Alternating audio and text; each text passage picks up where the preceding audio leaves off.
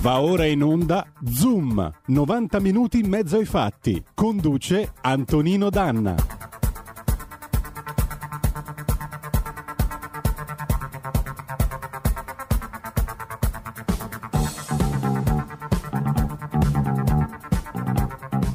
Cioè, la giornata già era cominciata male perché è morto Van Halen e ha fatto bene il nostro Giulio Cesare, eh, condottiero delle magiche, magiche, magiche onde di RPL, a mandare in onda un tributo anche all'inizio di questa trasmissione e lo ringrazio personalmente. Ma a parte questo, volevo dire a quelli che vegetano nella corsia di sorpasso, fatevi una vita, vi mettete a destra se non ve la sentite e lasciate la strada libera, grazie. Amiche e amici miei e non dell'avventura, buongiorno, questo è Zoom, 90 minuti in mezzo ai fatti, siete sulle magiche, magiche, magiche onde di RPL, io sono Antonino Danna e oggi facciamo questa bella puntata eh, in questo 7 ottobre che anticamente eh, si ricordava essere la festa della Madonna e Rosario. Sapete perché il 7 ottobre è la Madonna e Rosario? Perché il 7 ottobre 1571 la flotta cristiana, eh, comandata da Don Giovanni d'Austria, batté a Lepanto quella ottomana e la vittoria venne propiziata da San Pio V, Michele Ghislieri, il quale invitò a recitare appunto la preghiera mariana per eccellenza che è il rosario. Quindi, anche se siamo in tempi, diciamo così, in cui molto spesso ci si dimentica di determinate cose o ci si dimentica di parte della nostra storia, cultura e quant'altro, ogni tanto a noi piace ricordare determinate ricorrenze, se non altro per la valenza storica che hanno avuto sul peso e sul destino dell'Occidente. Allora, oggi purtroppo noi parliamo di un argomento molto drammatico che è la pedofilia. Avremo tra poco alle 11 in diretta Don Fortunato di Noto che si occupa di lotta alla pedofilia e pedopornografia online con l'associazione Meter e cominciamo subito allora la nostra trasmissione perché vedete, quando le gambe non ce la fanno, fa, mandate avanti le idee. Quando le idee non ce la fanno più, mandiamo avanti la musica. E allora lasciamo la parola alla buonanima di Robert Miles, Children, 1996.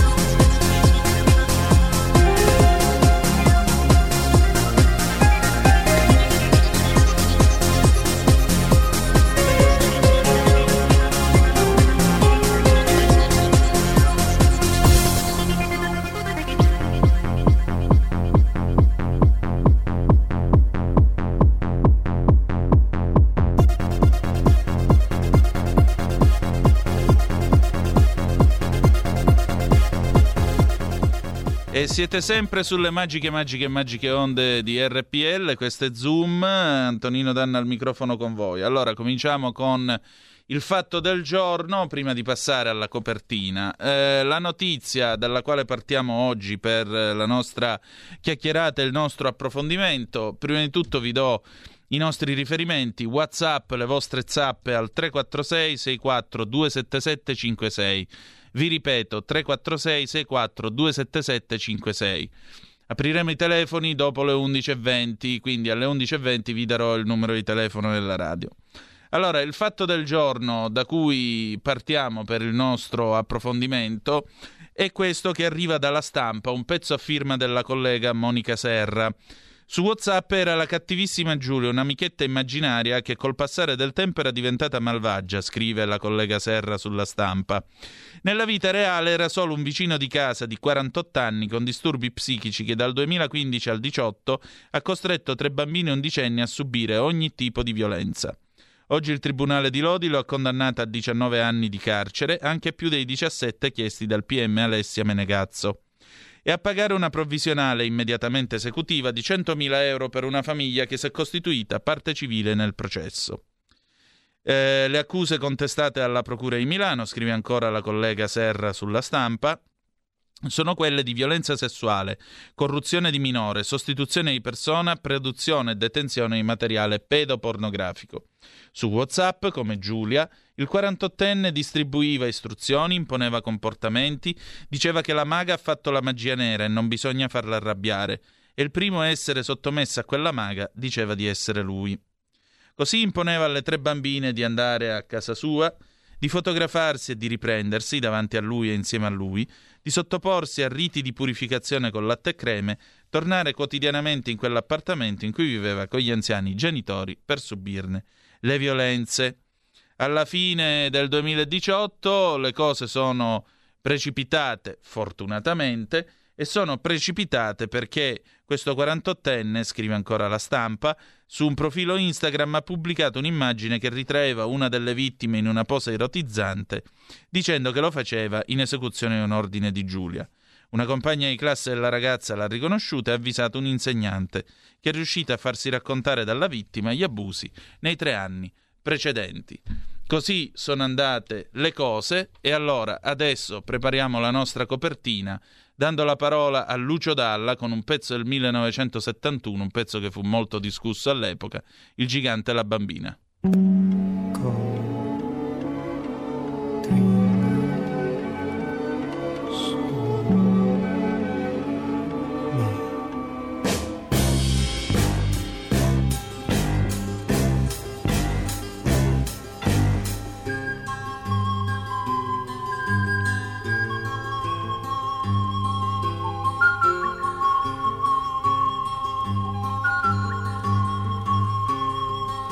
Gigante la bambina sotto il sole contro il vento in un giorno senza tempo camminavano tra i sassi camminavano tra i sassi camminavano tra i sassi.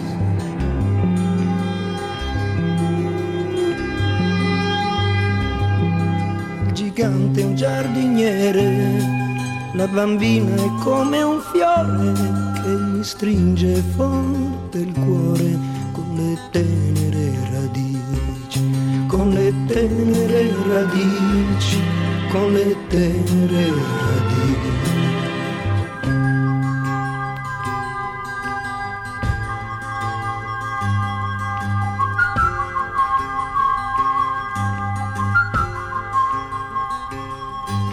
La mano del gigante. Su quel petto di creatura scioglie tutta la paura. È un rifugio di speranza è un rifugio di speranza è un rifugio di speranza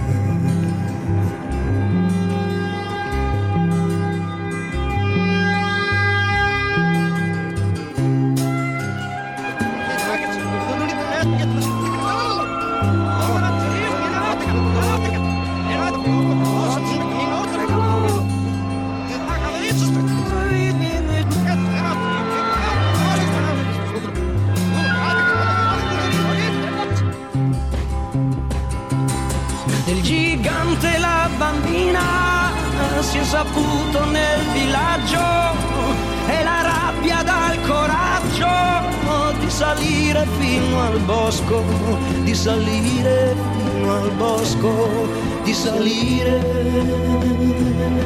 fino al bosco.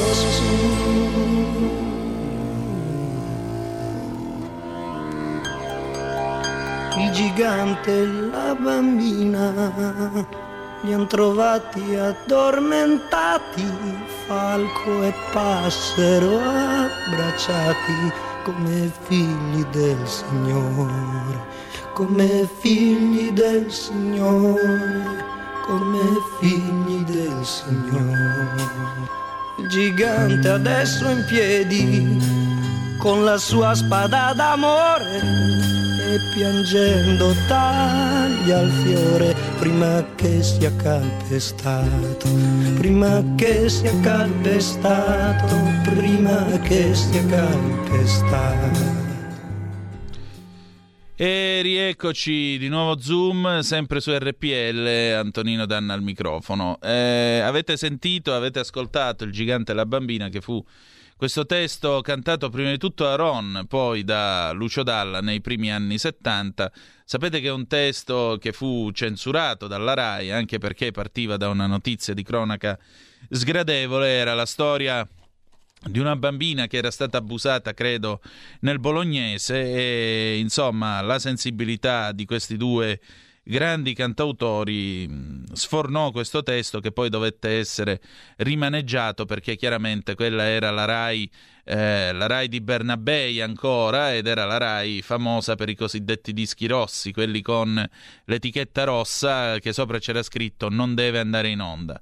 Faccio un esempio banale, quando nel 1968 eh, Guccini cantava Dio è morto, alla discoteca della RAI Dio è morto era con, la, eh, con, il bollino rosso, mentre invece la Radio Vaticana lo mandava tranquillamente in onda. Per cui vedete che ci sono sensibilità diverse che cambiano col tempo. Allora, cominciamo con la nostra copertina. Il dolore, la sofferenza, le piaghe degli abusi su minori spesso sono più vicine a noi di quanto possiamo pensare. Quando ho iniziato a occuparmi di pedofilia, quasi 15 anni fa, ero nella redazione di un giornale e tre passi da me, seduto alla scrivania, c'era un mio collega molto invidiato per il successo che aveva con le donne. Un giorno mi prese a quattro occhi e mi raccontò: Sai, quando avevo dieci anni un amico di famiglia ha cercato di violentarmi. Erano passati vent'anni e più da questi fatti, ma come si vede le ferite erano rimaste e il ricordo durava. La cosa non era successa in qualche ghetto, ballier o situazione d'abbandono, anzi era successa in una cosiddetta famiglia della buona borghesia, a riprova del fatto che l'abuso non conosca religione, censo, situazioni familiari, fa schifo allo stesso modo ovunque accada. E accanto al dolore c'è il business, perché in tanti sono convinti che un pedofilo sia in fondo un ammalato. Uno che si cala i pantaloni davanti ai bambini e ai giardinetti lo fa perché va compatito in realtà è solo la punta di un iceberg che è un vero e proprio crimine. Un dato, nel 2018 l'associazione Meter Onlus di Don Fortunato Inoto, che collabora con la Polizia Postale dal 2008, ha segnalato 3.053.317 foto pedopornografiche. Nel 2019 sono salite a 7.074.194. Stiamo parlando di un incremento di oltre il 100% e parliamo di materiale a pagamento che viene scambiato attraverso il deep web, il lato scuro della rete dove è possibile comprare armi o droga. E materiale pedopornografico, ovviamente. La tecnologia permette di lasciare un pacchetto in un determinato punto della rete oscura che si cancellerà nel giro di pochi secondi. Questo rende quasi del tutto inefficace il lavoro degli inquirenti e delle polizie di tutto il mondo, anche perché se la polizia postale italiana lavora con professionalità e interviene, molto spesso all'estero il problema è gestito con leggi colabrodo e approcci che definire burocratici è fare un complimento. Un esempio? Se ci sono delle foto su un server spagnolo e si scrive alla polizia spagnola, quella risponde grazie tante, ma dovete segnalarlo all'ambasciata spagnola in Italia, che poi lo segnalerà a noi. Risposta che davanti alla velocità con cui soldi, foto e video vengono spostati, finisce per diventare ancora più ridicola di quello che è, se non fosse che parliamo di vittime vere, comprate e stuprate, davanti a una videocamera o macchina fotografica, vittime da pochi giorni fino a 13 anni. Scrive ancora il report preparato da Meter nel 2020 relativo all'attività 2019. Una considerazione viene spontanea e ne comprendiamo portata e significato. Se le polizie in diversi paesi del mondo avessero preso sul serio le nostre denunce, forse avrebbero maggiormente contribuito alla repressione del drammatico fenomeno dello sfruttamento sessuale dei minori. Forse avrebbero individuato qualche vittima schiava e sottomessa da anni da soggetti perversi e pericolosi. E ancora, per non parlare dei server provider che per una dichiarata tutela della privacy dei propri clienti non hanno fornito i dati per l'individuazione dei soggetti responsabili di tale traffico illecito e si sono ribellati alla cancellazione dei contenuti come se si trattasse di una censura. Tutto gestito burocraticamente, senza avere percezione e responsabilità del coinvolgimento di minori schiavizzati, torturati, resi oggetti erotici e sessuali. Non ci, scante- non ci, stancheremo mai di sottolineare che tutti hanno una responsabilità e che se non inizia una seria e concreta corresponsabilità, la nostra lotta sarà stata solo una corsa senza meta e senza fine. Gli abusi continueranno. E badate bene, sulla rete la vergogna è spesso occidentale.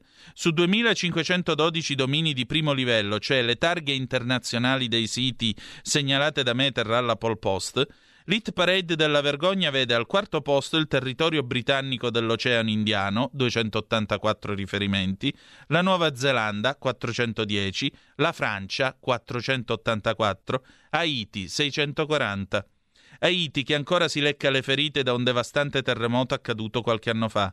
Età delle vittime, come lo scorso anno, a conferma di un trend che si rileva da diversi anni, la fascia d'età più richiesta dai pedofili e dai cyberpedofili rimane quella tra 8 e 12, trattandosi in ogni caso di bambini o adolescenti prepuberi.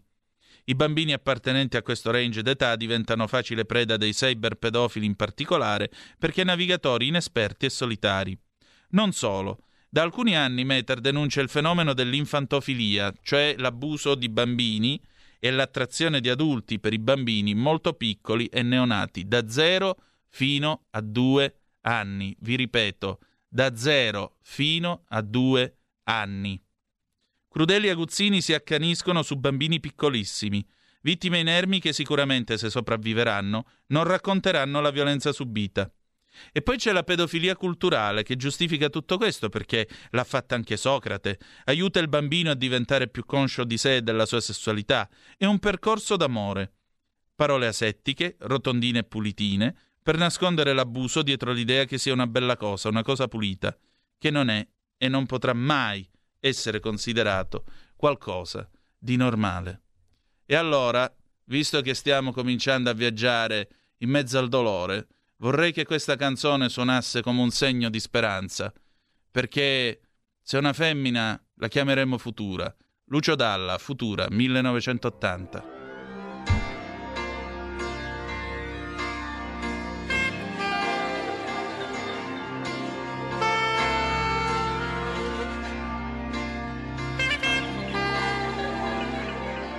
Chissà, chissà domani. Su che cosa metteremo le mani?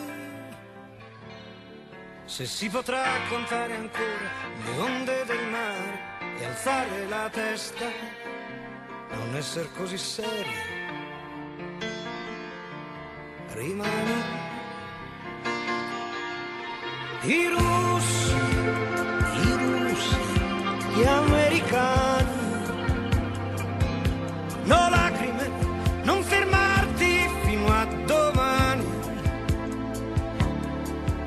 Stato forse il tuono, non mi meraviglio, è una notte di fuoco, dove sono le tue mani?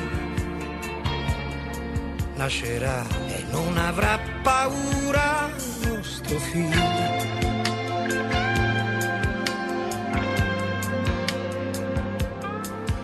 chissà come sarà lui domani, su quali strade camminerà, cosa avrà nelle sue mani, le sue mani. Si muoverà e potrà volare, nuoterà su una stella come sei bella. E se una femmina si chiamerà futura. Oh, Il suo nome detto questa notte mette già paura. Sarà diversa, bella come una stella, sarai tu miniatura. Ma non fermarti, voglio ancora baciarti. Chiudi i tuoi occhi, non voltarti indietro. Qui tutto il mondo sembra fatto di vetro e sta cadendo a pezzi come un vecchio presepio. Di più,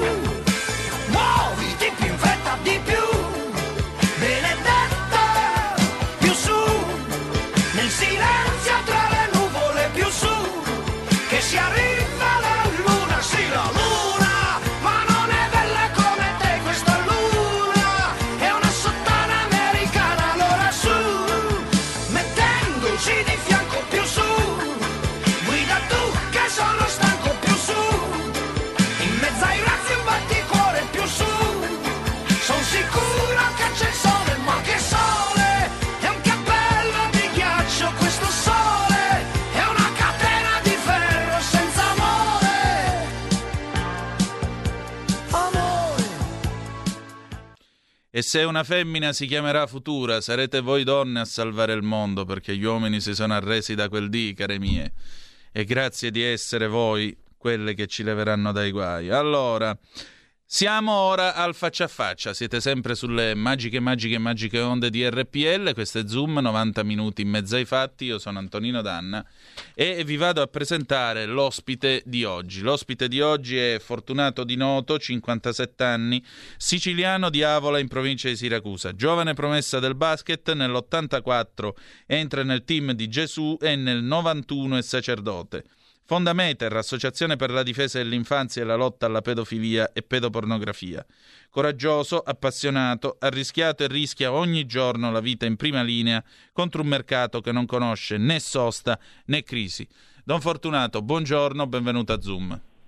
Buongiorno a voi e grazie. Don Fortunato, senta, ma eh, come può accadere un caso come quello di Lodi che, eh, abbiamo, di cui abbiamo parlato in apertura, di questo 48enne che sfruttava queste tre ragazzine undicenni ed è stato addirittura condannato eh, a, 11 a 19 anni per, appunto, tra l'altro, possesso di materiale pedopornografico? Come fanno tre ragazzine di 11 anni a cadere in una rete del genere? Eh, innanzitutto sono sempre fatti così gravi che non so se eh, la pena eh, commutata corrisponde al danno permanente che le bambine hanno subito. In effetti dobbiamo dire la verità, mh, c'è sempre una non corrispondenza alla pena, ma giustamente per il nostro sistema giudiziario è una giusta pena. Certo, accadono perché no, io sono più che convinto, ma è l'esperienza trentennale che mi ha convinto che i bambini sono orfani con genitori vivi, o per carità non voglio dargli la colpa solo ed esclusivamente al nucleo familiare, però tante volte queste bambine così piccole, ecco, irretite, adescate, assoggettate, schiavizzate, perché in fondo poi gli atti sessuali su minori, la pedofilia e la pedopornografia viene ascritta come una nuova forma di schiavitù. Certo, forse c'è stata magari, ma bisognerebbe capire meglio la, la questione, una, una, assenza. Ecco, l'assenza è quel cogliere mh, i segnali mh, eh, che, che, mostrano eh, le bambine quando subiscono questi tipi di abusi. Certo, è cosa drammatica perché i radioascoltatori dovrebbero comprendere che ogni abuso, anche una semplice molestia fatta con l'intenzione di carpire l'intimità dei bambini, sono dei danni permanenti. Ora io spero che queste bambine vengano seriamente accompagnate, aiutate a superare il trauma, perché il trauma non è soltanto psicologico, ma a volte si ripercuote anche in aspetti di traumi fisici ehm, che si manifesteranno a lungo andare nella vita. Ecco, perché l'abuso su, sui bambini lascia veramente ferite permanenti. Certo, ehm, è grave quello che è successo, eh, bisogna reagire sempre di più perché questi fenomeni si nutrono veramente del silenzio, dell'oblio, del nascondimento, del non dire e dire e questo certamente ci deve aiutare in tutta la cittadina dove sono avvenuti i fatti e non solo lì, ecco, di attivare magari del, dei percorsi informativi, informativi, cosa che si fa pochissimo in Italia. Ecco appunto, eh, attivare dei percorsi formativi, soprattutto quello che lei sottolinea è il silenzio in cui tutto questo avviene. Eh, detta così da una radio la cosa sembra anche un po' provocatoria. Perché la pedofilia non è mainstream? Perché i giornaloni non si interessano quando ci sono delle denunce, delle retate e così via? Non sarebbe meglio mostrare alla gente il contenuto dei video?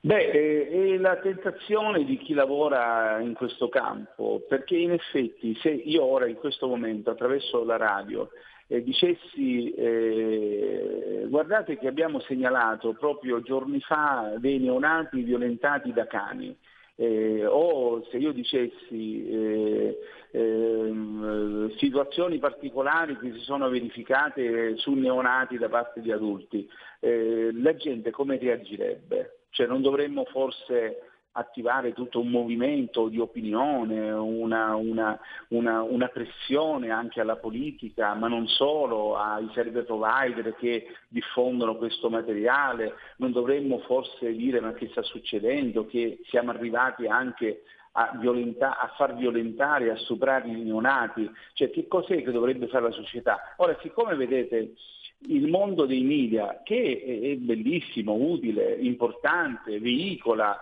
ma anche cambia le opinioni, cambia, cambia l'equilibrio di uno Stato, cambia l'equilibrio di un governo. Allora, eh, certo, do- dovrebbero avere il coraggio non soltanto di dare la notizia di cronaca, ma di aiutare la lotta alla pedofilia, alla pedopornografia, eh, affinché questo possa, non dico debellarla dalla faccia della terra, ma almeno eh, sapere che c'è una società che può reagire, reagisce bene e reagisce con forza. Però c'è il silenzio, il silenzio. Ecco, io vi ho detto queste cose, cioè stiamo parlando che quando io dico queste cose caro Antonino, sono cose documentate, cioè non sono cose che... Sì, sono cose che vanno in mano alla polizia postale, ai magistrati, non è che vanno in mano alla bocciofila, precisiamolo. Precisamente, precisamente. quindi ciò significherebbe eh, che nel momento in cui noi, noi mentre diciamo che abbiamo denunciato, forse eh, la notizia in un certo senso si può diffondere, ecco forse bisognerebbe interrogarsi, bisognerebbe dire ma che sta succedendo veramente, mm, ci possiamo limitare soltanto a oscurare il contenuto, ma i bambini già sono stati abusati, i bambini il danno esatto. permanente ormai è avvenuto esatto. e, e, e, questi soggetti infantofili o pedofili continueranno la loro opera se non vengono individuati, fermati e se necessario accompagnati in un percorso terapeutico di recupero. Però sono parole che io dico, da 30 anni che lo diciamo, sono state fatte sicuramente tante belle cose, bisogna fare molto di più perché so che si fa poco. Senta, eh, l'abuso sessuale sui minori, la pedofilia, non è però soltanto questo, perché se questi video appunto con i neonati violentati dai cani vengono girati, questo accade perché c'è un crimine, c'è un'industria che rende molto bene indipendentemente eh, dalla, come si dice, indipendentemente dalla crisi economica, più o meno come il giro, più o meno come vanno gli affari a questa gente. Allora, qui stiamo parlando di vere e proprie strutture pedocriminali. Il problema è che quando lo diciamo noi qualcuno uh, apre le spallucce, si, si, si, chiude in se stesso, dicono beh forse stiamo esagerando. Allora, il problema è, allora, se Meter, faccio solo un esempio banalissimo, negli ultimi anni ha denunciato 80 milioni tra video e foto che corrispondono a decine di milioni di bambini coinvolti, di, di età eh, da 0 massimo a 12-13 anni perché sono bambini prepuberi quelli che i pedofili cercano. Se noi diciamo che sono state denunciate piattaforme dove ci sono i sistemi di pagamento oh, economico con le carte di credito e quindi di conseguenza eh, la banca che offre eh, questo flusso di denaro ecco, per acquisto di questo tipo di materiale, per carità non dico che la banca ha una responsabilità perché non ce l'ha e né tantomeno può andare a controllare che cosa acquista il proprio cliente, il proprio utente, però è anche vero che c'è un flusso di denaro Tenete conto che una semplice foto di un bambino neonato stuprato può arrivare ad essere acquistata a 500-1000 euro, dipende dalla violenza dell'abuso. Quindi se qui stiamo parlando che sono milioni, milioni, milioni, decine di milioni di utenti pedopornografici e pedopornografi che eh, utilizzano la, le piattaforme web i colossi del web, do, dove si può spacciare e, e, di tutto di più, bene, voi immaginate quanto, quanta economia, quanto business c'è dietro. Il problema è che lo stiamo dicendo noi di mettere. Anzi, aggiungo Antonino, se mi, fa, mi fate passare, lo sta, lo sta, dicendo un prete. Prego. E certamente quando dice un prete una cosa del genere, siccome nella Chiesa siamo tutti dei preti pedofili, allora di conseguenza non ha valore quello che dice un prete come me. Ora, il problema però lo dicono altri, cioè, qui stiamo parlando che anche organizzazioni americane importanti che hanno anche dei legami governativi con, eh, con, l'America, quindi con le strutture americane, dicono a volte anche peggio di quello che diciamo noi.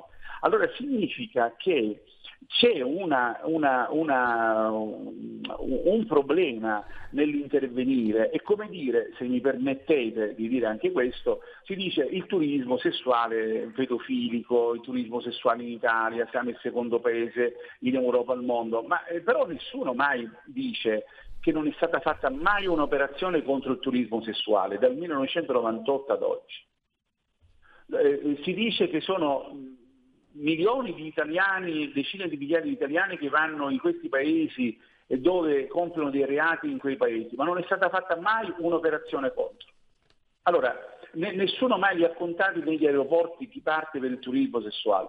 Allora vedete, quando manca lo scolla- c'è uno scollamento del coordinamento riguardo a queste azioni, che non sono azioni solo repressive che lo deve fare la magistratura, ma lo deve fare anche la società attraverso importanti campagne di informazione, è normale che viviamo nella magmaticità di, di, un, di un problema serio che, che, non riusciamo sicuramente a, ad affrontare nel migliore dei modi. Certo, vi ricordo intanto che se volete mandarci i vostri messaggi, i vostri Whatsapp 346 64 277 56. Ecco, abbiamo già un Whatsapp, intanto glielo leggo. Ferdinando da Verona che violenza sentire queste atrocità e non poter far nulla contro questi luridi vermi. Che cosa possiamo fare? Ecco, le volevo chiedere proprio questo. Grazie Fernando per avermi dato il là. Le leggi che ci sono sono sufficienti o possiamo fare qualcosa in più? Allora, io dico sempre che le leggi eh, italiane, almeno fino ad oggi, sono sufficientemente eh, fatte bene, sono anche state molto, molto ammirate, copiate da altri stati.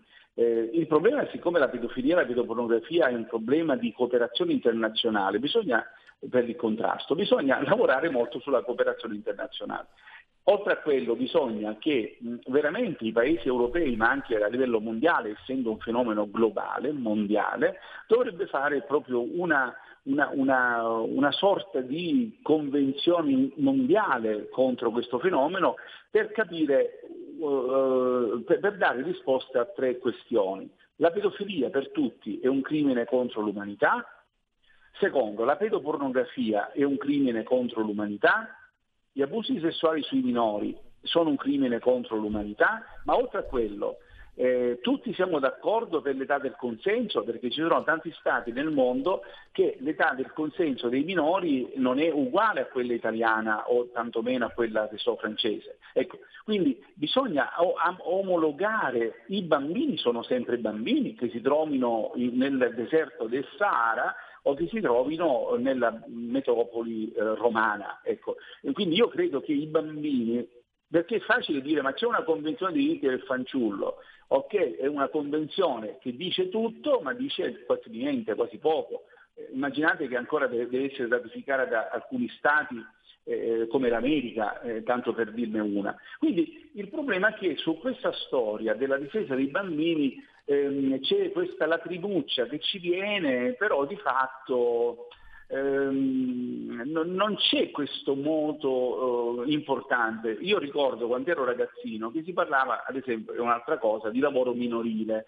Bene, eh, mi, so, mi ricordo Tibal Basic, allora Se 30 anni fa si dicevano che c'erano nel mondo 250 milioni di bambini sfruttati per il lavoro minorile, oggi a, a distanza di 20 anni, 30 anni ci sono 300 milioni di bambini sfruttati per il lavoro minorile. Ma cioè, scusate, ma in 30 anni, ma che cosa si è fatto? Niente. Si è fatto, si è fatto, ma come si è fatto? cioè, da un fortunato qui abbiamo due messaggi che arrivano, Merida Brescia, orrore incredibile, e poi abbiamo il Manzoni, un nostro affezionato ascoltatore alle Canarie, che giustamente chiede: Non capisco che cavolo di attrazione sessuale possa esercitare un bambino su un adulto. Prego.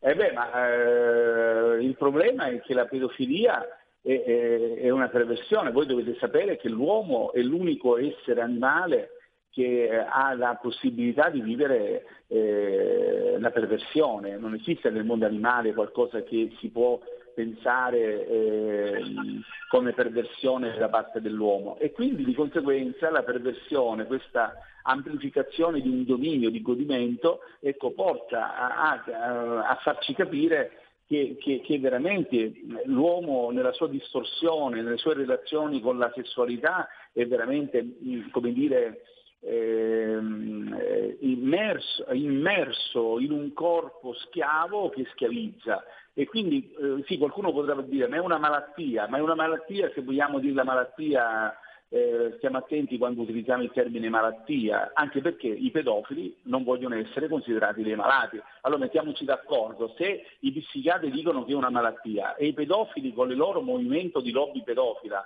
eh, dove ormai vengono definiti pedofili virtuosi, cioè nel senso che fino a quando io non tocco un bambino e quindi non compio un reato posso vivere da pedofilo e quindi non mi definite malato, io nasco così, nasco pedofilo. Allora, ah, vedete, anche la scienza non, non è messa d'accordo perché, perché non, non, non, hanno gli strumenti necessari. A tal punto, se vogliono far passare, ma sono documentate tutte queste cose, il, la, il movimento pedofilo vuole essere considerato alla stregua di qualunque movimento con un, con un, orientamento sessuale come tutti gli orientamenti sessuali, deve essere accettato e la società non può discriminare questa storia della pedofilia. Allora voi capite che ci troviamo di fronte ad un fenomeno così complesso che non può essere ridotto, diamogli la pena di morte, o, che io non condivido neanche la pena di morte, eh, oppure mettiamoli in galera, che possono anche starci, ma prima o poi dovranno uscire dalla galera e se non li aiutiamo eh, reiterano il reato. Quindi il problema, il problema, è molto più complesso di quanto posso immaginare. Io mi, immagino, io mi immaginerei eh, non solo dei congressi mondiali, io ne ho partecipati non so quando, mi ricordo in un congresso mondiale quando io eh, posi la domanda, ma secondo voi, cari scienziati, cari studiosi, cari eh, a, a, pro, pro, pro, infanzia, eh, considerate la pedofilia un crimine contro l'umanità? E molti mi risposero pubblicamente, beh, sai, state fortunate, non esageriamo, in fondo in fondo, forse, forse, sì, sì, no, no. Ecco, perché non c'è una chiarezza di fondo. Ecco, le, leggo qualche altro messaggio perché gli ascoltatori giustamente stanno sentendo molto eh, il tema della giornata. Vole, ci scrive eh, questa ascoltatrice, mh, mm, volere potere, se si volesse mettere mano su questo scempio, basterebbe alzarsi e provvedere. Evidentemente a qualcuno piace che tutto rimanga melenzo come lo è. Poi Rachele chiede, scusate, ma cani in senso metaforico o reale? Non ci posso no, credere. No, no, no, quale metaforico, carissima? Assolutamente, non c'è niente di metaforico. Eh, qui stiamo parlando di documenti video, documenti fotografici eh, dove i cani venivano addestrati, alcuni cani, molti cani venivano addestrati per fare, fare rapporti sessuali sui bambini e non mi vengono a dire che non è vero. Ormai siamo veramente stanchi dopo 30 anni che qualcuno ci dice, cioè ancora immaginate esistono i negazionisti dell'abuso, ma si può arrivare a dire ma, ma Qual è il motivo, scusatemi cari radioascoltatori, proprio mi permettete di, di, esprimere, ma qual è il motivo che Meter, in questo caso la nostra associazione, che è operativa, non è che siamo qui a metterci a giocare soltanto con le macchinine e fare un po' di, di cinema, no, no, qui è una questione operativa, noi accompagniamo le vittime, denunciamo, ci mettiamo la faccia, Tenete conto che negli ultimi 17 anni noi abbiamo illustrato alla Polizia Postale Italiana e a mezzo mondo di polizie francese, neozelandese, austriaca, Germania, eh, Spagna, più di 65.000 segnalazioni, denunce formali Cioè qui stiamo parlando di un'ecatombe. Esatto. Ora, già il fatto stesso, se c'è qualche politico che mi sta ascoltando, di qualunque fazione possibile e immaginabile, ma quando uno sente, ma com'è possibile 65.000 segnalazioni in mezzo mondo? E sì, sono state fatte operazioni, 23 in tutto, in Italia in questi ultimi anni della Polizia Postale su nostre segnalazioni, ma secondo il nostro modesto parere non sono sufficienti per contrastare un fenomeno che è un fenomeno mondiale, globale. Allora quindi significa che bisogna mettere in campo intelligenze, risorse, maggiori informazioni, allora ditemi voi, care mamme e papà, già che abbiamo il problema del Covid e siamo veramente rovinati, ma vi dico di più, ma avete mai mh, mm, sottoscritto oh, programmi scolastici dove si fa ad esempio una informazione sulla pedofilia la pedopornografia? Credo proprio no. Ecco, io vi, vi, chiedo solo questo, magari si fa sul gender, questo sicuramente, oppure eh, su... e questo va benissimo, me ne guarderei, non voglio qui creare eh, problemi relativi a, a una discussione. Eh, eh, però capite, allora se stiamo parlando che se per un solo bambino si solleva il mondo e salviamo il mondo, forse non abbiamo questa, questa, questo desiderio. È vero che ci indigniamo, che bello orrore, eh, mamma mia, sì, ma non, ma non è sufficiente. Eh, dobbiamo andare, cosa si può fare? Beh, sostenere Meter, perché no? Ve lo dico con molta sincerità le battaglie, l'opera di sensibilizzazione. Il prossimo anno faremo 25 anni della giornata bambini vittime. Ecco, se, se ci faranno spostare andiamo a Roma, come facciamo ogni anno, eh, così a, a, manifestare non per un problema partitico o politico, ma per un problema de, del bene dei nostri bambini. Ora, ma possibile che neanche per il bene dei bambini siamo messi d'accordo un po' tutti? Appunto. Ecco, ricordiamo tra l'altro il sito www.associazionemeter.org per chi volesse informarsi ulteriormente. Altro messaggio, buongiorno a tutti. È proprio vero, il genere umano è proprio alla massima decadenza morale. Distinti saluti, Corrado Leghista da Treviso. Sempre il Manzoni, sbaglio o in UK, nel Regno Unito, vengono pubblicate le foto dei pedofili come forma di gogna pubblica. Ma lei si immagina qua in Italia se sbagliassero che cosa succederebbe? Lasciamo perdere. Una domanda che naturalmente molti di voi si staranno ponendo. Castrazione chimica, sì o no, Don Fortunato? Ma ehm, quando si parla di castrazione chimica certamente ehm, come dire, sollecita un po' la nostra mente e la nostra riflessione. Forse siamo convinti che potrebbe essere la grande soluzione per la cosiddetta castrazione chimica, cioè l'inibizione eh, di, di, di, ciò che mi porta ad essere attratto da bambini a compiere atti sessuali solo d'infanzia. Però il problema è che pochissimi studi sono stati condotti riguardo alla castrazione chimica. Il problema della castrazione chimica innanzitutto non si può imporre, perché eh, noi lo sappiamo, il Comitato della Bioetica in Italia non può imporre eh, la castrazione chimica se io non desidero farla eh, questo già è importante per questione del rispetto delle persone e della loro dignità. Seconda cosa, ehm, non abbiamo ancora capito quali sono veramente le reazioni o gli effetti collaterali, perché molte volte eh, sì, tu puoi essere inibito con un, delle, delle, io non sono un medico, ma comunque con delle con delle, de, de, degli inibitori ecco, sessuali eh, chimici, però è anche vero che vi possono sviluppare altri tipi di, eh, di, di reazioni, ad esempio la violenza, oppure certo. non è certo. vero, magari ti puoi inibire gli organi genitali o la, la tendenza a, però gli antichi siciliani dicevano è vero che non utilizzi gli organi genitali ma utilizzi le mani e quant'altro, quindi Chiaro. c'è il problema il problema è che forse bisognerebbe che gli studiosi dovrebbero scendere in campo, cosa che raramente scendono in campo, ehm, per darci, studiare e darci delle piste di soluzione. Eh, io credo che, che, che, forse mancano le risorse, come mancano le risorse immaginate per le nostre associazioni, cioè è una, è una fatica lavorare volontariamente in questo campo, eh, immaginate quanto, quanto, quanto, si destina affinché la, la, comunità scientifica possa darci delle piste eh, di aiuto, eh, piste terapeutiche, piste serie, certo. per cercare di aiutare eh, i, i, cosiddetti pedofili e, e, e quindi anche evitare il danno ai bambini. Giovanni ci scrive, esiste un collegamento tra pedofilia e satanismo? Allora, noi, io faccio da alcuni anni il corso mh, per gli esorcisti a livello mondiale a Roma, quest'anno sarà al fine di ottobre.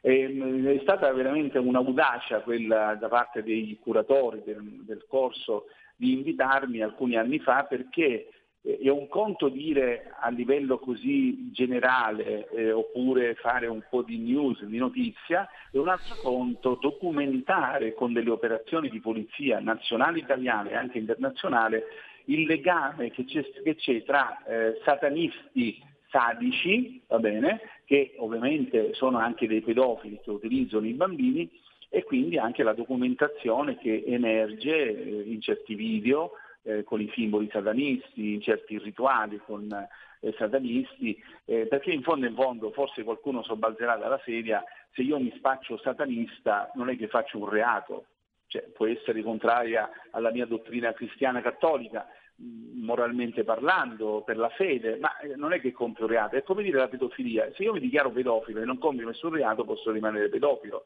se io mi dichiaro satanisti o l'ideologia satanista, non a caso hanno fatto la chiesa satanista, quindi che esiste in America, eh, non è che si compiono dei reati, però, però quando si compiono dei reati con questa forma, chiamiamola ideologica, di pensiero, Ecco, e allora si, si, sono verificati questi aspetti, eh, verificati molto gravi, eh, che possono essere e sono anche documentati. Eh, Rachele, castrazione reale e gogna. Eh, ma Rachele, il problema è che se gli tagli quello che gli tagli, eh, restano comunque le mani per pestare, restano i piedi per prendere i bambini a calci nel culo, fargli del male e così via. Quindi lo abbiamo già detto, dove, dove anzi un, una misura del genere incrementa la violenza del pedofilo. Senta, eh, Don Fortunato, mh, mm, la Chiesa in questi anni ha subito la vergogna degli scandali, degli abusi. Sta facendo il giusto? E poi una domanda a margine. Ma lei che cosa pensa del caso Pelli, il cardinale che insomma, tra i più stretti collaboratori di Francesco, che è finito in una vicenda di presunti abusi da, risalenti addirittura in alcuni casi agli anni 70 e poi assolto dopo un processo in Australia?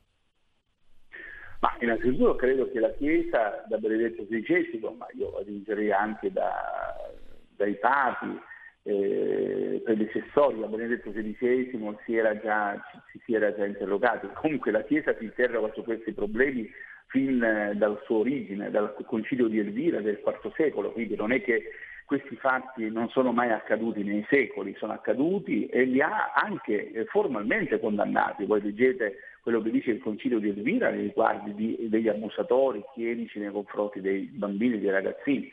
Quindi cioè, la, la, la, questione è questa qua, mm, non è che la Chiesa non ha eh, pensato di, di stare dalla parte dei bambini, il problema nasce dal fatto che nel sistema formativo Chiesa dei seminari, nel sistema ecco, del nascondimento, del rimuovere e promuovere, eh, della incapacità di gestire i casi quando si sono presentati, la Chiesa si è trovata fortemente dentro uno scandalo vergognoso che eh, il Santo Padre Benedetto XVI, ma anche Papa Francesco, sono stati così chiari che credo che il rossore della vergogna è così tanto rosso che diventa sangue. Quindi cioè, è la tolleranza, tra virgolette, zero, che qualcuno eh, prelato dice, beh, ma non dobbiamo dire mai tolleranza zero. No, bisogna dire tolleranza zero. Un solo caso compiuto da un solo prete chierico è un, è un, fatto di grande scandalo che grida vendetta e giustizia al cospetto di Dio e, gli angeli del cielo eh, lo denunciano davanti al Signore. Quindi allora qui dobbiamo eh, stabilire che eh, abuso è abuso da qualunque parte venga e la Chiesa ha cercato, sta cercando e cercherà ancora, ormai veramente si è dotata di un, di un serio come dire, eh, pacchetto, chiamiamolo così, di norme, di indicazioni, di vademecum, di procedimenti. Eh, la Congregazione della Dottrina della Fede cura i casi quando arrivano alla sua attenzione, le diocesi in Italia e non solo in Italia e nel mondo stanno camminando anche con fatica perché la Chiesa è sempre un elefante enorme, non, non, pensate che sia una cosa facile e snella, ma comunque i servizi regionali, il Servizio Nazionale Tutela Minori, i servizi regionali, i servizi diocesani, ecco, stanno cercando di dare ehm, un, organi- un, organigramma, un organismo per dare delle risposte, della sensibilizzazione, l'informazione, eh, affrontare i casi quando si presentano ormai senza nascondere nulla. Immaginate il segreto che il Santo Padre ha voluto togliere riguardo a questi casi. Quindi io credo che la Chiesa sta reagendo, sta reagendo con fatica, ma sta reagendo bene. Forse dobbiamo avere l'umiltà di dire lavoriamo sempre di più insieme. Okay. Sempre di più insieme. Un momento, un momento su sì. Pell, rispondiamo tra un minuto, facciamo un attimo Benissimo. di pausa, scusi. Rieccoci, siete sempre sulle magiche, magiche, magiche onde di RPL. Questo è Zoom, Antonino Danna e Don Fortunato Di Noto al microfono. La puntata di oggi, come state ascoltando, è una puntata anche abbastanza difficile, insomma, perché il tema di cui trattiamo è la pedofilia. Don Fortunato, Intanto diciamo ai nostri ascoltatori 0266203529, vi ripeto 0266 203529 9 e eh, torniamo appunto chi vuole telefonare da questo momento può farlo. Don Fortunata, è il caso Pella appunto? Ma sul caso Pelli certo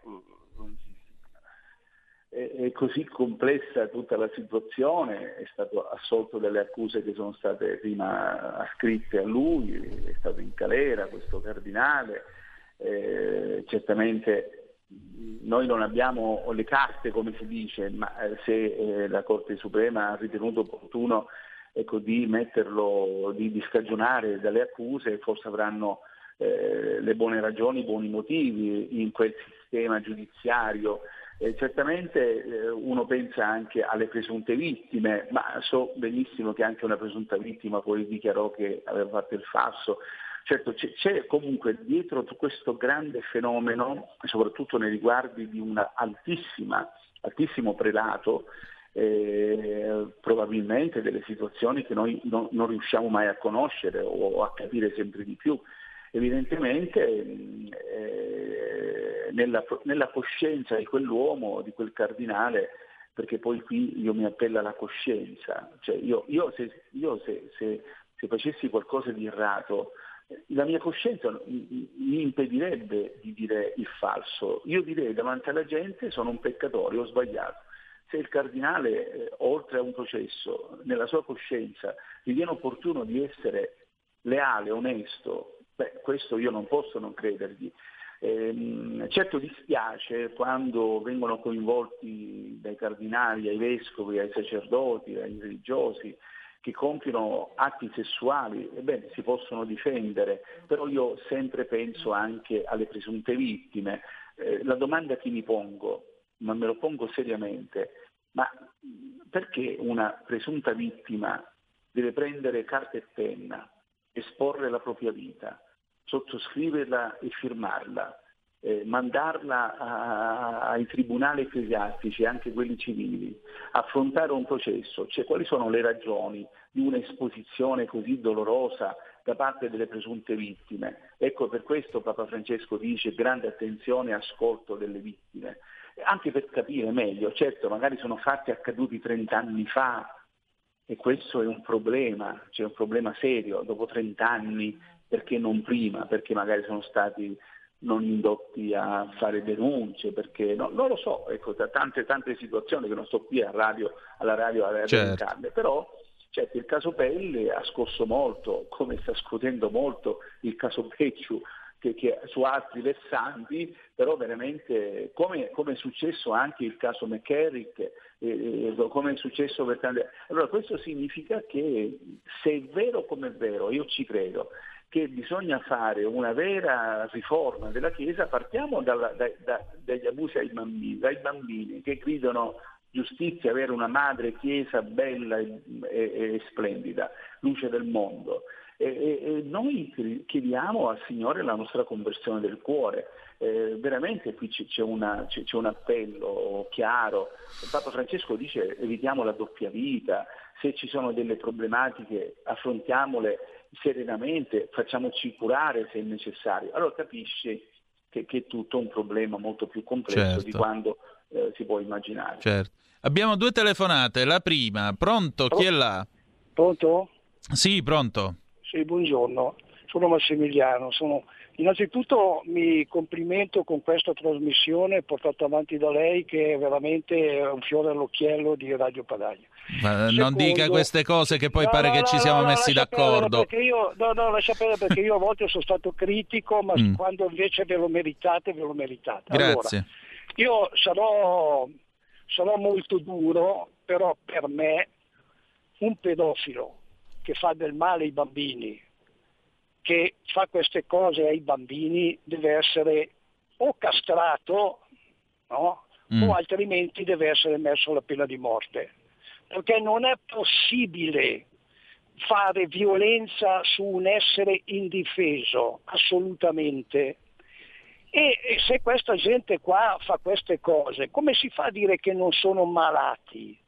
Certo che sono malati, cui, ma sono malati irrecuperabili e allora bisogna farli fuori. Mi dispiace, mi dispiace perché io anch'io sono contro la pena di morte, ma quando io ho le prove lampanti che uno cosa ha fatto sodomizzare un bambino da un cane, eh? e io lo faccio sodomizzare lui da un toro allora, ma scusatemi, ma, ma a un certo punto bisogna anche essere duri.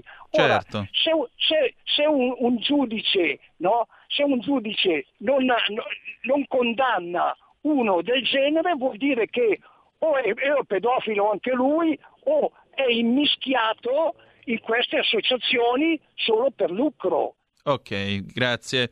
No, devo dire la verità, la magistratura italiana per fortuna è molto sensibile, molto attenta in questi casi e quando si muove si muove e fa rispettare le leggi e le condanne arrivano. Quindi di questo, eh, di questo in Italia è una delle cose di cui dobbiamo eh, rendicontare in modo positivo. Seconda telefonata, pronto chi è là? Pronto? Sì. Sono Giuseppe di Varese. Benvenuto. Eh, grazie. Eh, no, volevo dire solamente se avete visto la, la puntata di Mario Giordano su Rete 4 ieri sera, sicuramente vi sareste fatti un'altra opinione sul cardinale Pell. Questo mm. volevo dire. Va bene, grazie. Però è un'altra telefonata. Chi è là? Pronto? Pronto, buongiorno, sono Fabrizio. Benvenuto. Buongiorno. Volevo dirle, a parte che io sono d'accordo per la pena di morte, mm. sono d'accordissimo, a certi soggetti ci vuole, ma a parte questo, questo viene scarcerato perché è un prete, perché se era un povero disgraziato, quello si faceva la galera tu, tu, tutta quanta. I pedofili non c'è neanche da processarli, c'è da mandarli direttamente al patibolo, basta. Neanche, neanche castrarli, non so perché sono disgraziati, parlano di nuovo quella roba lì, non sto neanche a spendere i soldi per dargli la partiglietta. Ma in Italia viaggia così. Quando si tratta di preti, di politici o di certi soggetti non vanno mai in galera, guardi i giudici, i giudici sono i primi delinquenti eppure sono lì a giudicare i delinquenti. Ho capito, grazie. Beh, veramente i giudici definirli delinquenti, a me Giovanni Falcone tutto sembra meno che un delinquente. Detto questo, il cardinale Pelle è stato processato in Australia, si è anche mangiato due anni di galera nelle galere australiane dove non è che propriamente si stia al Grand Hotel, dopodiché non è uscito perché è un prete, ma è uscito semplicemente perché è stato giudicato, punto. Beh, ma, ma, talare o meno, quella è. Se no Antonino, anche i giudici australiani sono delinquenti, evidentemente. Antonino, se mi permetti, sì, cioè, buongiorno, chi è là? Noi dobbiamo uh, chiarire un fatto, sì. ma eh, prima di essere, eh, eh, se io vivo in uno, uno Stato italiano, mm. non è che io sono il, un cittadino italiano, certo. o che sia prete, o che sia avvocato, o che sia maestro, o che sia dottore, sono un cittadino italiano. Appunto. Io sono giudicato con le leggi italiane e quindi eh, la, doppia, la, doppia, questione è che sono anche giudicato poi se sono un prete con le leggi dello Stato del Vaticano e quindi della Chiesa. Chiaro. Ora, eh, eh io le posso, posso, testimoniare che i preti che sono stati mh, processati, cioè denunciati, processati nello Stato italiano e quindi nei nostri tribunali hanno avuto processi e hanno ritenuto opportuno giudicarli da un tribunale italiano per le, le, le, i reati che hanno commesso eh, non sono molti più preti, per non dire tutti, e hanno fatto la galera come tutti. Cioè, esatto. cioè, non, non, mi sembra un po' esagerato dire che i sacerdoti vengono tutti scagionati perché sono preti, non è vero. Siamo cittadini italiani, se io sbaglio e faccio un reato nello Stato italiano sono giudicato dallo Stato italiano. Eh, credo che sia fondamentale e importante stabilire queste cose. Certo. Eh, Don Fortunato, io le volevo leggere un messaggio che è arrivato e ne sono arrivati alcuni su questo tono. Eh, buongiorno, ci scrive Gabri. Non, se gli stati esitano a contrastare la pedofilia e pedopornografia, non è anche per evitare lo scontro con alcune fedi islamiche in primis che prevedono matrimoni con bambine anche di 10 anni o meno? Ma potrebbe anche accadere, eh, lì non so quali tipi di accordi o quali tipi di situazioni. Allora il concetto è questo qua, se mi permettete se lo faccio passare. A me non mi interessa, a me non interessa se è un bambino eh, musulmano o un bambino cinese che ha di religione shintoista o buddista o quant'altro. Io dico sempre, e lo dirò fino alla fine della mia vita, il bambino è bambino, fuori da ogni sistema politico, fuori da ogni sistema di colore, fuori da ogni sistema religioso. Il bambino è il bambino. Allora il problema sta proprio qui, cioè eh, io mi ricordo anni fa che eh, feci una protesta contro, eh, contro, la soluzione che adottarono in Iran nei confronti di una bambina che era stata violentata e condannarono più la bambina eh, che il, lo stupratore e disse ma come è possibile? Cioè, non, non, è possibile. Ebbene io ebbi veramente eh, problemi seri eh, perché mi scrissero anche altri locati dell'Iran che mi disse che faccia gli affari suoi, il nostro sistema, il nostro... Ora, però è anche vero che uno deve dire le cose, dobbiamo metterci d'accordo. Se non ci mettiamo d'accordo a punto di vista politico, legislativo, normativo, di sensibilità, allora un bambino che è musulmano, perdonatemi, non è un bambino, non ha diritto di vita, non ha diritto di, di essere accudito, amato. Un bambino, io lo sto ripetendo 10 milioni di volte, un bambino se ha bisogno, non, non, che, eh, gli dico scusa tu di che cosa sei, sei animista, cioè sei africano animista? Perché se non sei cristiano, cattolico io non ti aiuto? Ecco, stiamo attenti a non cadere, perché se cadiamo anche in questa brutta e pericolosa trappola, eh, qui succede che ci ammazziamo l'uno con l'altro veramente con i Kalashnikov e finiamo da tutti, cioè, scusate la mia franchezza, Certo. Però, eh, eh, se no qui non ne usciamo più. Cioè, eh, perché io parlo dei bambini. Io ricordo quando andai al congresso di Verona per le famiglie, me ne dissero di tutti i colori. Ma come un prete va al congresso di Verona? Eh, eh mi ricordo. Ma io ho detto, ma io sto andando a difendere i bambini.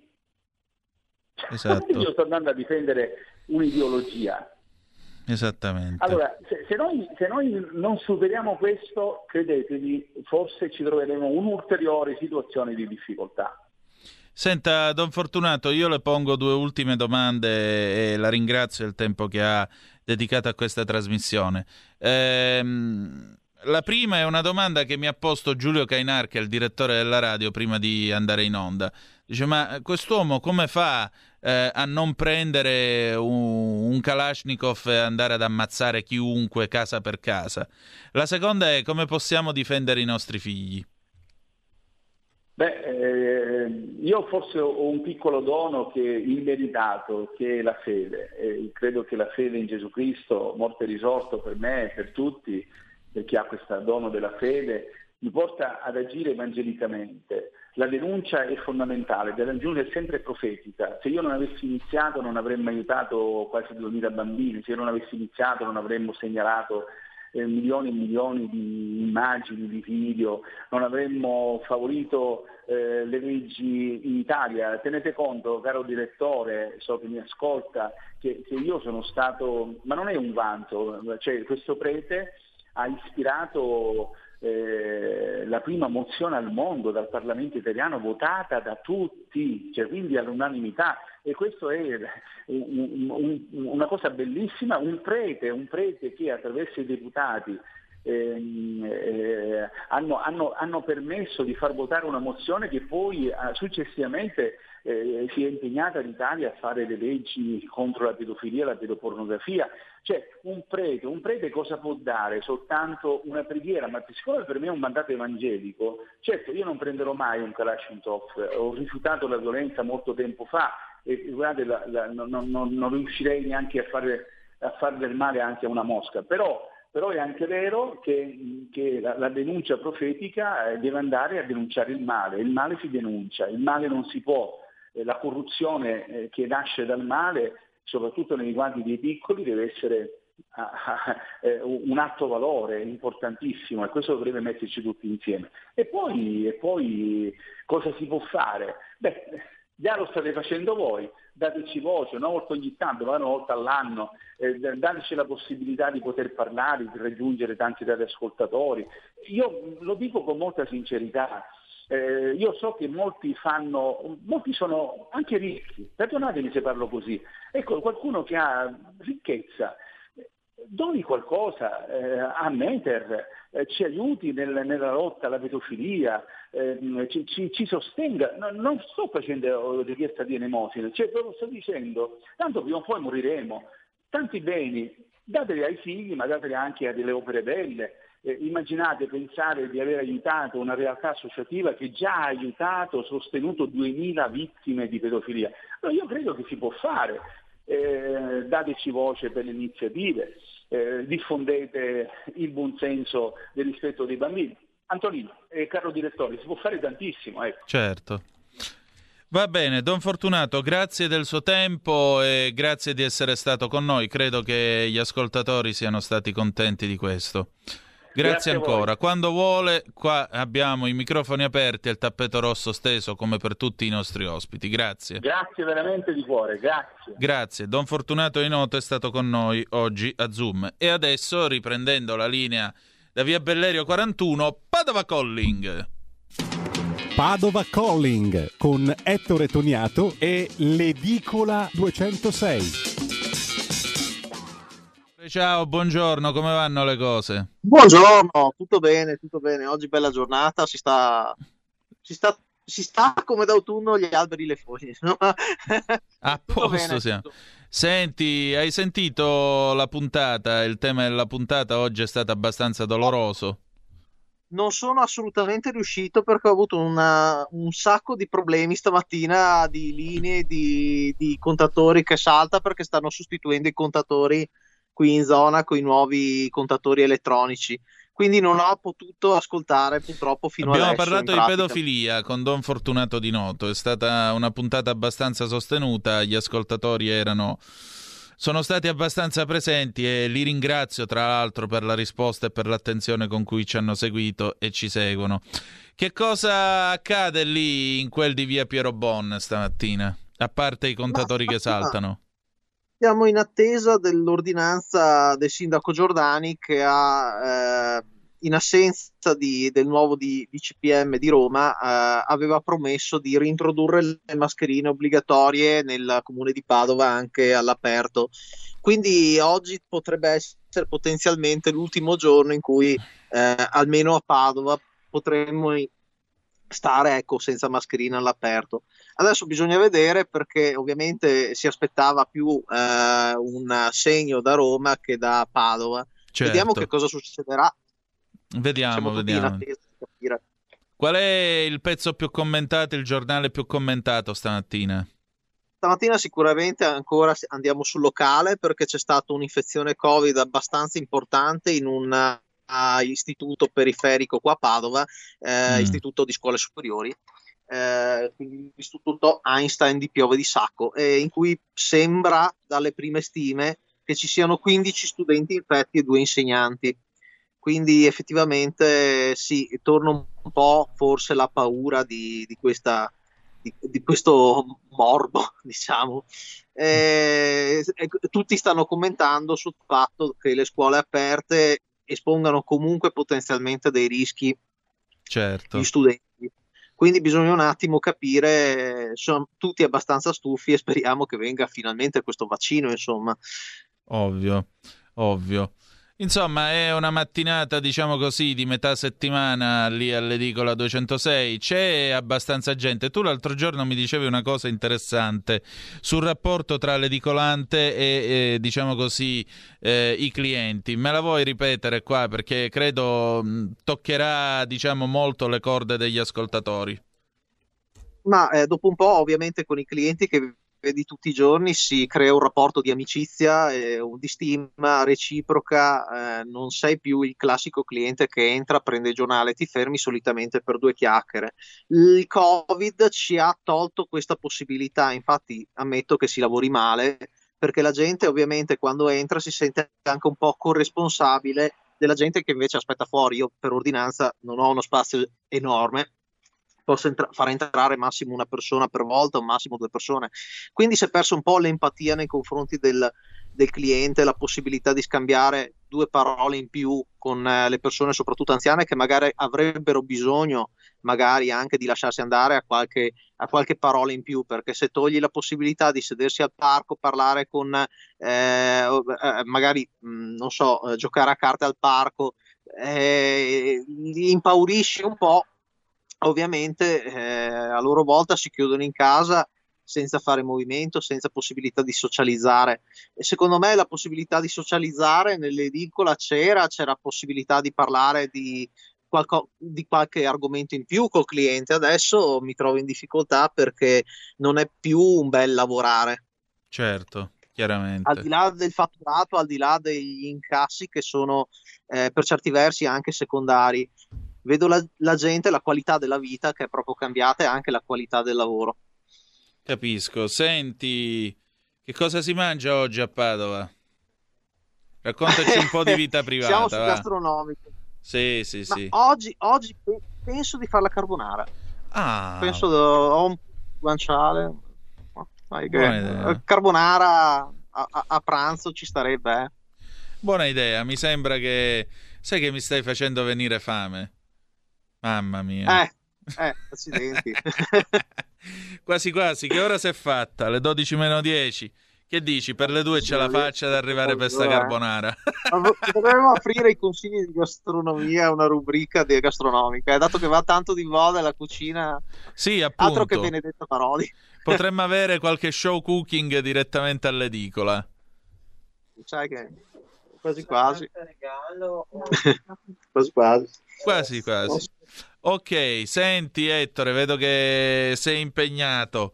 Noi per oggi chiudiamo qua, domani è giovedì, quindi non ci sentiamo, ci risentiamo venerdì, anche perché venerdì noi lanceremo il garage dell'Alfista e lo lanceremo sulle magiche, magiche, magiche onde di RPL in radiovisione.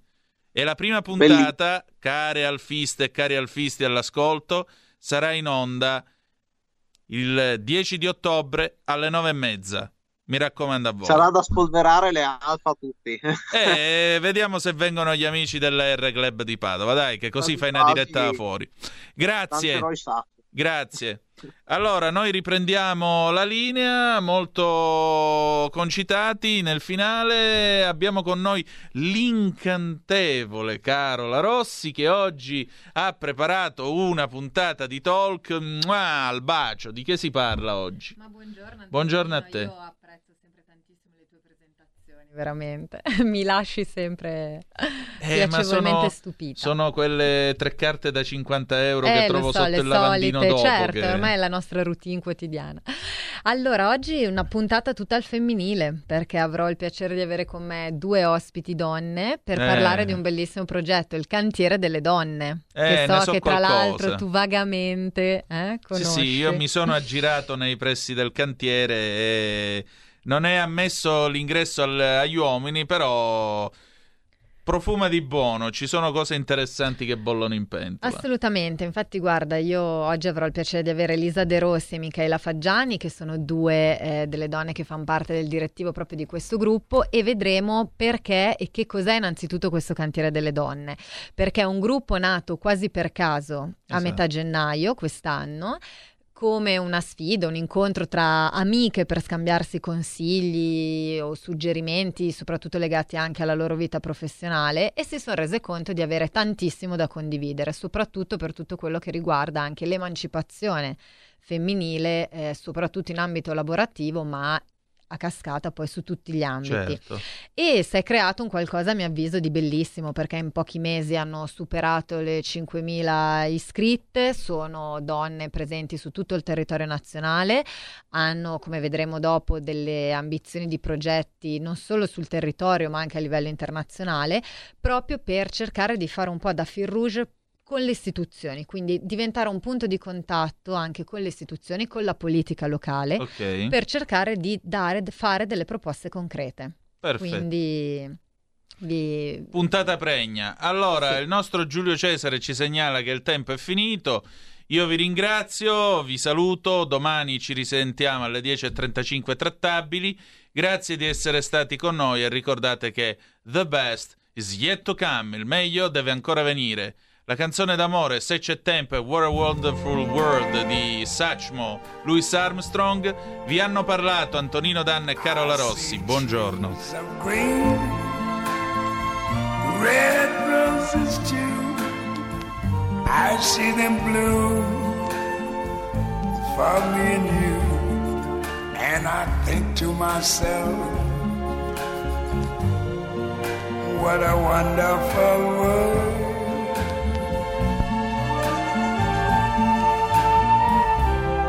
I see skies of blue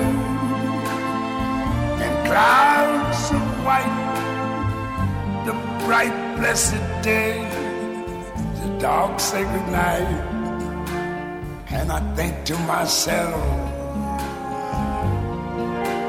what a wonderful world.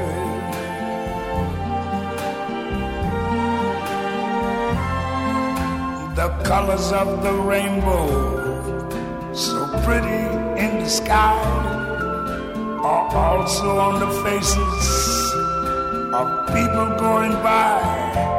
I see friends shaking hands, saying, How do you do? They're really saying, I love you. I hear babies cry. I watch them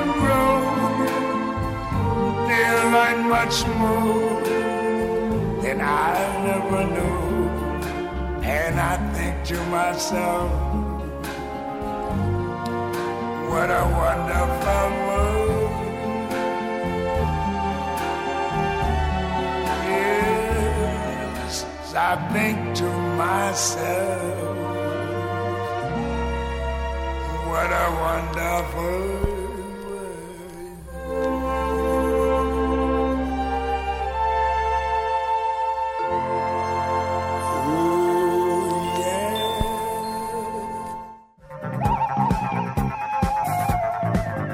Avete ascoltato Zoom, 90 minuti in mezzo ai fatti.